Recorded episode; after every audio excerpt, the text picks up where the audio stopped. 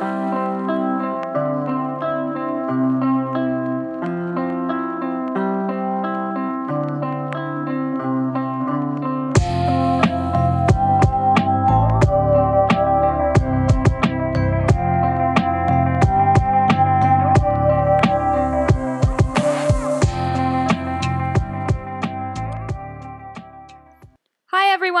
welcome back to Talk Like a Fan. I'm your host, Estelle Clapham, and joining me again this week is Isabelle Russo. Hey, Isabelle, how are you?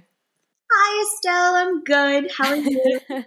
yeah, really good. I'm feeling a bit tired today, so I'm not going to lie. Um, getting the energy levels up is is hard, but I'm trying. I'm trying. you sound great to me.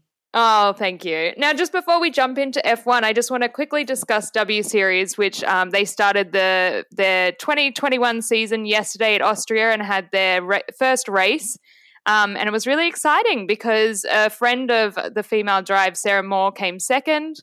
Alice Powell, who's a British racer, came first. Um, yeah, it was just really great to watch. I mean, it's so different to go from F1 qualifying to watching W series, and um, but it's just so great to see women on an F1 track and like literally going going out uh, just after the F1 drivers. It's so exciting. Yeah, it's great. It's great to see, and it was my first time watching anything with W series. Obviously, I know about it um, mostly from you. And then from some other investigation after listening to uh, listening to the female drive. Um, and I just I was fascinated. I don't watch F3, so I know they're F3 cars, but that was a whole new experience for me. They sound different. Or um, so it was yeah, it was really cool to have them back to back. You know, right from F1 qualifying into W Series. Very cool. Yeah, and it's exciting because they're going to obviously be racing again next week in Austria. And hopefully, I'm hoping next week. Well, I'm due to go to the uh, Austrian Grand Prix next week. And so my plan is definitely to obviously watch the women in W Series and um, watch their races and obviously their qualifying as well. Would be really great. Oh, so I'm so excited. Cool. I know. I'm so, so excited. So, yeah, definitely looking forward to that. Um, but I have to say, like, Sarah Moore has obviously become a bit of a friend of mine through the podcast. And so, like, it was very um, exciting to see her do really, really well. Um, and I can't wait um, Caitlin is a reserved is a reserve driver for W Series, so I'm excited to see her race one day. So it's really really exciting to know these girls and support them, and yeah, I'm just excited for the rest of the season. Yeah. Yeah, and if any of the listeners haven't had a chance to go and watch W Series, definitely try and and you know go and watch it. It's accessible in so many different places all around the world. So definitely go and support the women and and just see what they're doing and and um that you know check out this championship. On that note let's move on to uh, formula one which today we're reviewing the styrian grand prix in austria. Um, and i'm not going to beat around the bush. Uh, i really struggled watching this race this this week. I swear my neck is in agony because if I shook my head any longer, it was going to fall off my body. I swear. it was just one of those races where I just had my head in my hands and was like, "What is going on?" Oh no. Are you uh where what are you referring to specifically? I think maybe last week I got a little bit too excited about McLaren doing reasonably well. And even though like Lando was still in the points, he still did quite well. He was uh, he was solo for majority of the race. There wasn't really any battles, and you've got to remember last year at this track is where we saw the birth of last lap Lando. And there was just none of that today. There was nothing really. There was definitely no battles up the front. Anything from you know pole down, you know first place all the way down to fifth. They were all basically driving their own race. The gaps were so big in between. Um, it was just disappointing on so many levels. Maybe it's because you know I judge it off how McLaren do, but I yeah I don't know. Like it, it was it was just a bit of a frustrating race for me, if I'm honest. That's fair. That's fair. I was very excited for this race because it was the first race, the same track uh, as the first race I ever watched last year. Yeah. So it's it's a track that you know because we also had two races there last year. So. Yeah, and it seems to be a pretty fast track. I mean, even though there are a number of uh, terms that uh, turns that are numbered, really there's not that many where they actually have to like brake and turn the wheel very far.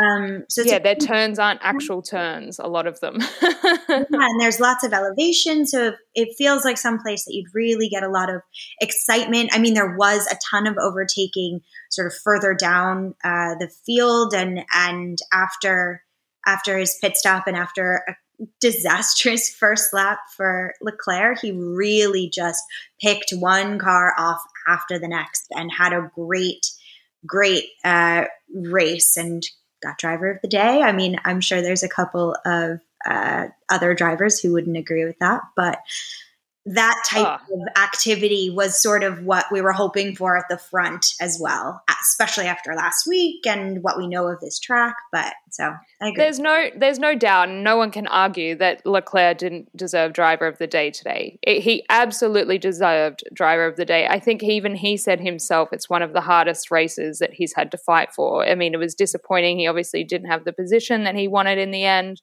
but there's no doubt that he didn't work for it today. He was incredible. Um, I want to jump to him in a minute, but let's go back to the start. So we talked about Leclerc having the incident where he had to pit and have his front wing changed, but also Gasly, poor Gasly, who had who had um, qualified in sixth, had a massive. I mean, on Sky Sports, they were calling it a puncture. I think it was a bit more than a puncture. that tire was destroyed. So there was no, and and obviously it um, upset his suspension as well. So there was no way, unfortunately, he was going to come back. So he he was out of the race. But for me, what was disappointing is Daniel Ricciardo qualified quite poor. Well, I don't want to say quite poorly, but definitely I watched free practice on Friday, um, second free practice on Friday, and he was second fastest. And then yesterday, his qualifying, there was just no pace. I don't know where it went. I mean, I don't know why this keeps happening. It's really disappointing to see. So after that, he went from 13th to 9th. So he had had really had a reasonable start and had gotten up there. And then all of a sudden, he has like power loss and he's back mm. down to 13th. It's just, he got overtaken by Tsunoda, Sainz, Vettel, Raikkonen. And then what was even weirder is Norris was in third and holding his position quite well in third, but then he also had something similar happen and dropped down to fifth. So as a McLaren fan, it's like disappointing to see because you're just trying to figure out how this happens and why this happens. Yeah, and Norris starting in third was a career best start for uh, um, for a race, and it was so exciting to see him potentially be in that position for a long period of time and holding off for a while. And then it looked as though he had a similar issue to to Ricciardo and just had you know Mercedes and Red Bull pass him like he was out on a Sunday stroll. he literally, it, it, honestly, the whole race, the gap between the car in front of Norris and the gap behind Norris was so large. He literally was driving his own race. he was just like out there, and it was like a Sunday stroll. Like, you know, I don't know. Can we use the word stroll with Lance in the competition? I don't know, you know. but yeah, no, it's like he was seriously going for a Sunday drive. And what a beautiful place to drive because that track is stunning. Um, but I'm sure that's not not how he wanted his Sunday to be going. That's for sure. Yeah. Yeah. I think there was one point in the race, I think it was around lap 15. I think the bottom, so behind Norris, I think there were like six cars at one point battling for seventh, which is crazy. Like it was, that's where the battles were this race. And obviously, we do see them kind of like in the midsection of the race. That's not uncommon, but it was just like you had I mean, there was just such a bunch up in that. And I think at one point as well, there there was only uh, the, the highest gap between them was like 1.5 seconds. It was, you know, that was the most gap. So it was really tight in that that kind of mid area, which you know was interesting. But again, not really the the battles. There was not enough. To me personally, I didn't think there was enough overtaking. Um, wasn't that exciting. But there seemed to be a lot of overtaking and switching, like getting halfway there and then on the next DRS zone, really going for it. I mean, it's how Leclerc got himself back up into yeah. reasonable spot after. Um, but I think that's what sort of was happening. It was like a lot with Alonso in that midfield um, that people would get sort of halfway and then drop back and not be able to make the full overtake. So we did watch a lot of sort of the same thing happening over and over again. And and Russell running in eight yeah. for so long and doing really doing well, but clearly was having mechanical issues. And it was a little heartbreaking to watch because, you know, you want him to do well and um and it was the highest he had been running for a while as a Williams driver. So I think as well it came down to his pit stop. I think there was an issue with his pit stop because um, I know they had to pit him more than once um, to try and sort it. And in the end, obviously, he had to retire from the race. But I agree with you; it's so upsetting because obviously he he started in in tenth and was doing really well, and it would have been really nice. Like it's very rare that you get to see Williams cars uh, that high up the the pack. And to be honest, I didn't think that he was going to have the speed to withhold that position, but he did. He did such a good, you know, he was really driving well. And then, you know, unfortunately, as we said, like he he had to retire, and it was just again, just especially after last week when he had he'd finished twelfth, which I think was really such a good. I mean, it was he's improving all the time, and he really needs to because he's such a fantastic driver, and to be considered for the top teams, he needs to kind of be driving like higher up in the in the field because otherwise no one's going to really know his capabilities um, as a driver in in terms of battles like you can't be just at the back of the pack having as we said out you know your sunday drives. You've got to really be showing your skill and your finesse and you, that can only really happen when you're going up against you know when you're having battles and overtakes and you know defending your position. Anyway i'm going a bit off on a tangent now. I think it's the tired rambling. Was there anything that really shocked you this race or do you think that it was all pretty pretty um, expected? Shocked me um, I think the thing that was shocking was that Mercedes didn't weren't able to have the pace to put a large amount of pressure on Verstappen. I mean, he was out in front from the beginning and pretty much was by himself.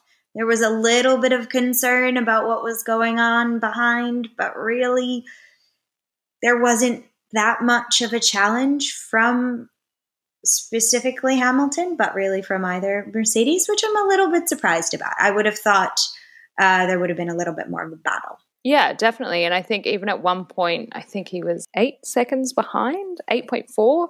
It's just crazy. Like, where is that gap and why does it exist?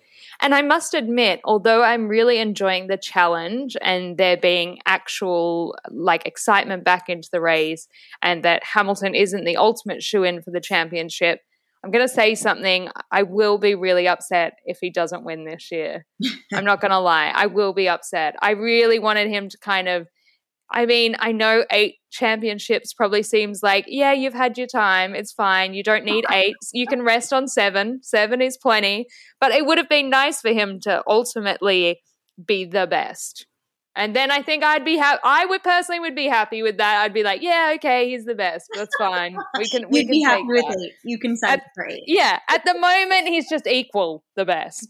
He's not the best, but you well, know, you know, we're barely halfway through, so hopefully, I know. um, hopefully, Mercedes will figure out sort of what's going on uh, and put up a real challenge. Yeah, definitely. I think they've got to because at the moment Although, I mean, you look at the podium and you're like, oh, wow, well, it's not really a different podium from any podium we've e- ever seen. It's like still Mercedes and a Red Bull. But the gaps between, I mean, I, I, I just can't believe how big the gaps were. Like, and it's not even that the gap between Hamilton and Verstappen was big. There was even a greater gap between Bottas and Hamilton. It was like, anyway, I just I just can't believe it. I just think it's it, it's crazy. I just yeah, I don't know. I do remember seeing that a bit last year at the beginning of the um, season where it was these large gaps between first and second or between second and third. And I wonder if it's just the specific tracks or if it has something else going on. But see, it used to be Hamilton, right? It used to be Hamilton in first, and he would just fly out of there, and there'd be this massive gap between him and second. And that's not happening anymore. And I don't know what's gone, what's changed, and and I, I mean, I don't know. I I guess it doesn't really matter. As I said, it it does make it more exciting, and it does, you know, I don't know. It's always it's always nicer though if you're going to have a challenge to have direct challenges in the race, not just like oh well Max got first and like that's going to cause a problem for Lewis. It's like well I'd like to actually see them really battle it on on on the track, not just in the championship. You know. Definitely. Well, who knows? They're back on the same place next week, so maybe um maybe we'll see some of that. Yeah. Now, one thing that was interesting is when everyone did their pit stops, it was like there was no real strategy this week, but it was interesting because um, obviously Kimi Raikkonen was on was the only one that I think started on hard tires and then went through for majority of the race. He did quite well, but he still pitted before Sainz and Ricciardo. But then Sainz and Ricciardo, so Sainz I think was um, fifth, and Ricciardo was eighth. I think, just from memory. I mean, gosh, these races go so quickly. But it's so interesting because they pitted at the same time.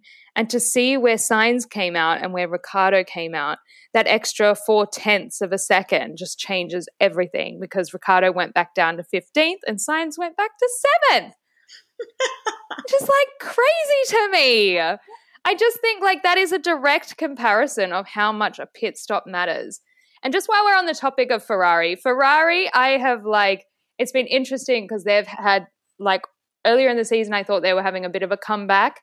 And then obviously last race, and like we've had a few races where it's been a bit unpredictable and they haven't done as well, which as a McLaren fan is fantastic because in the Constructors' Championship, we want them to end up third. Like that's what we want. We want no competition. And so today, the first half of the race, I was like, well, McLaren's not doing great, but at least Ferrari isn't doing that well. And then obviously Leclerc, being the driver that he is, got back, not only got back into the points, but got quite a way up. They were basically next to each other. And it was like, oh, I mean, fantastic. You know, I love Leclerc. And, you know, I'm happy for Sainz as well. But as a McLaren fan, I'm secretly like, secretly boiling on the inside. Yeah, it, it's it's nice to watch people having comebacks or or doing really well, but yeah, we'd really like um, Ferrari to be a comfortable fourth. Yeah, definitely. Like I want them to do well, but not at the expense of Ricciardo and Norris. Agreed. Agreed. Basically. We're not biased here at all. I mean, here I am saying, like, I want more challenges. It makes it more exciting. And then I'm like, but don't challenge my team. Like, you can challenge everyone else, just not my team. oh, anyway. I mean, you can tell I'm like not my regular cheery self. You can tell I'm like a little bit disheartened about this race. But I mean, it's just me. I just don't know. Maybe it's like, I don't know. I don't know. I think I think there was a bit of excitement in the middle and in the midfield, and uh, you know, it wasn't it wasn't a, a McLaren heavy race, and so sometimes that can be a little a little bit sad. But it does it is nice to see other people getting some airtime and to see those challenges in the midfield and and um, a little bit of back and forth strategy of of Mercedes and Red Bull, but. Uh, you know, we always like a, a McLaren heavy race. Yeah, definitely. I just, I, I think now it's just, it's becoming slightly difficult because you don't know where it's going so wrong for Ricciardo. You don't know if it's him or if it's the car, mm. if it's the team. Like, you just don't know because, as I said, a free practice on Friday. And I know that practice isn't always the be all and end all, it's literally a practice. It's like, yeah, okay, they can set a fast time, but that's because not everyone's going at the full pace they probably want to. But like the fact that he did really well on Friday and then basically loses power in the race, it's it's like really hard to watch. It's really hard to watch because, as I said, I think another episode, it's like five steps forward and 10 steps back, you know? yeah, but, you know, that push pull is always going to be, always going to be there. And I wonder if also, uh, the temperatures were so different today than they were during practice yeah. and qualifying and a lot of drivers were talking about the wind on the radio, and I wonder if just the general conditions. There was rain potential for rain at one point. I wonder if general um, environmental conditions change some things as well. Yeah, definitely. And next week's going to be completely different again. So uh, it's I think it's due for rain next week. Whew. Which I mean, love a rain race. Yeah, I don't know how I'll go sitting in it, but that's okay. Oh no. Just wear my poncho. All right. Well, thanks so much for reviewing what was, I guess, an okay race. it was beautiful to be back in Austria. I love us. I love that track, and it's beautiful to watch. Much better than last week watching at Paul Ricard with all the lines. I don't know who designed that track and thought that was a great idea, but I tell you, my eyes adjusting this week was it was so much better. It was so much nicer. the greenery, the clear tracks, uh, it was great. It's fantastic. We should be doing a review next week, but let's see how I go after the race. but thanks to the listeners for joining me again. I always love doing these, even on days where it's not the results I necessarily want. Um, so thanks for listening and hope to do it all again soon. Thanks, Estelle.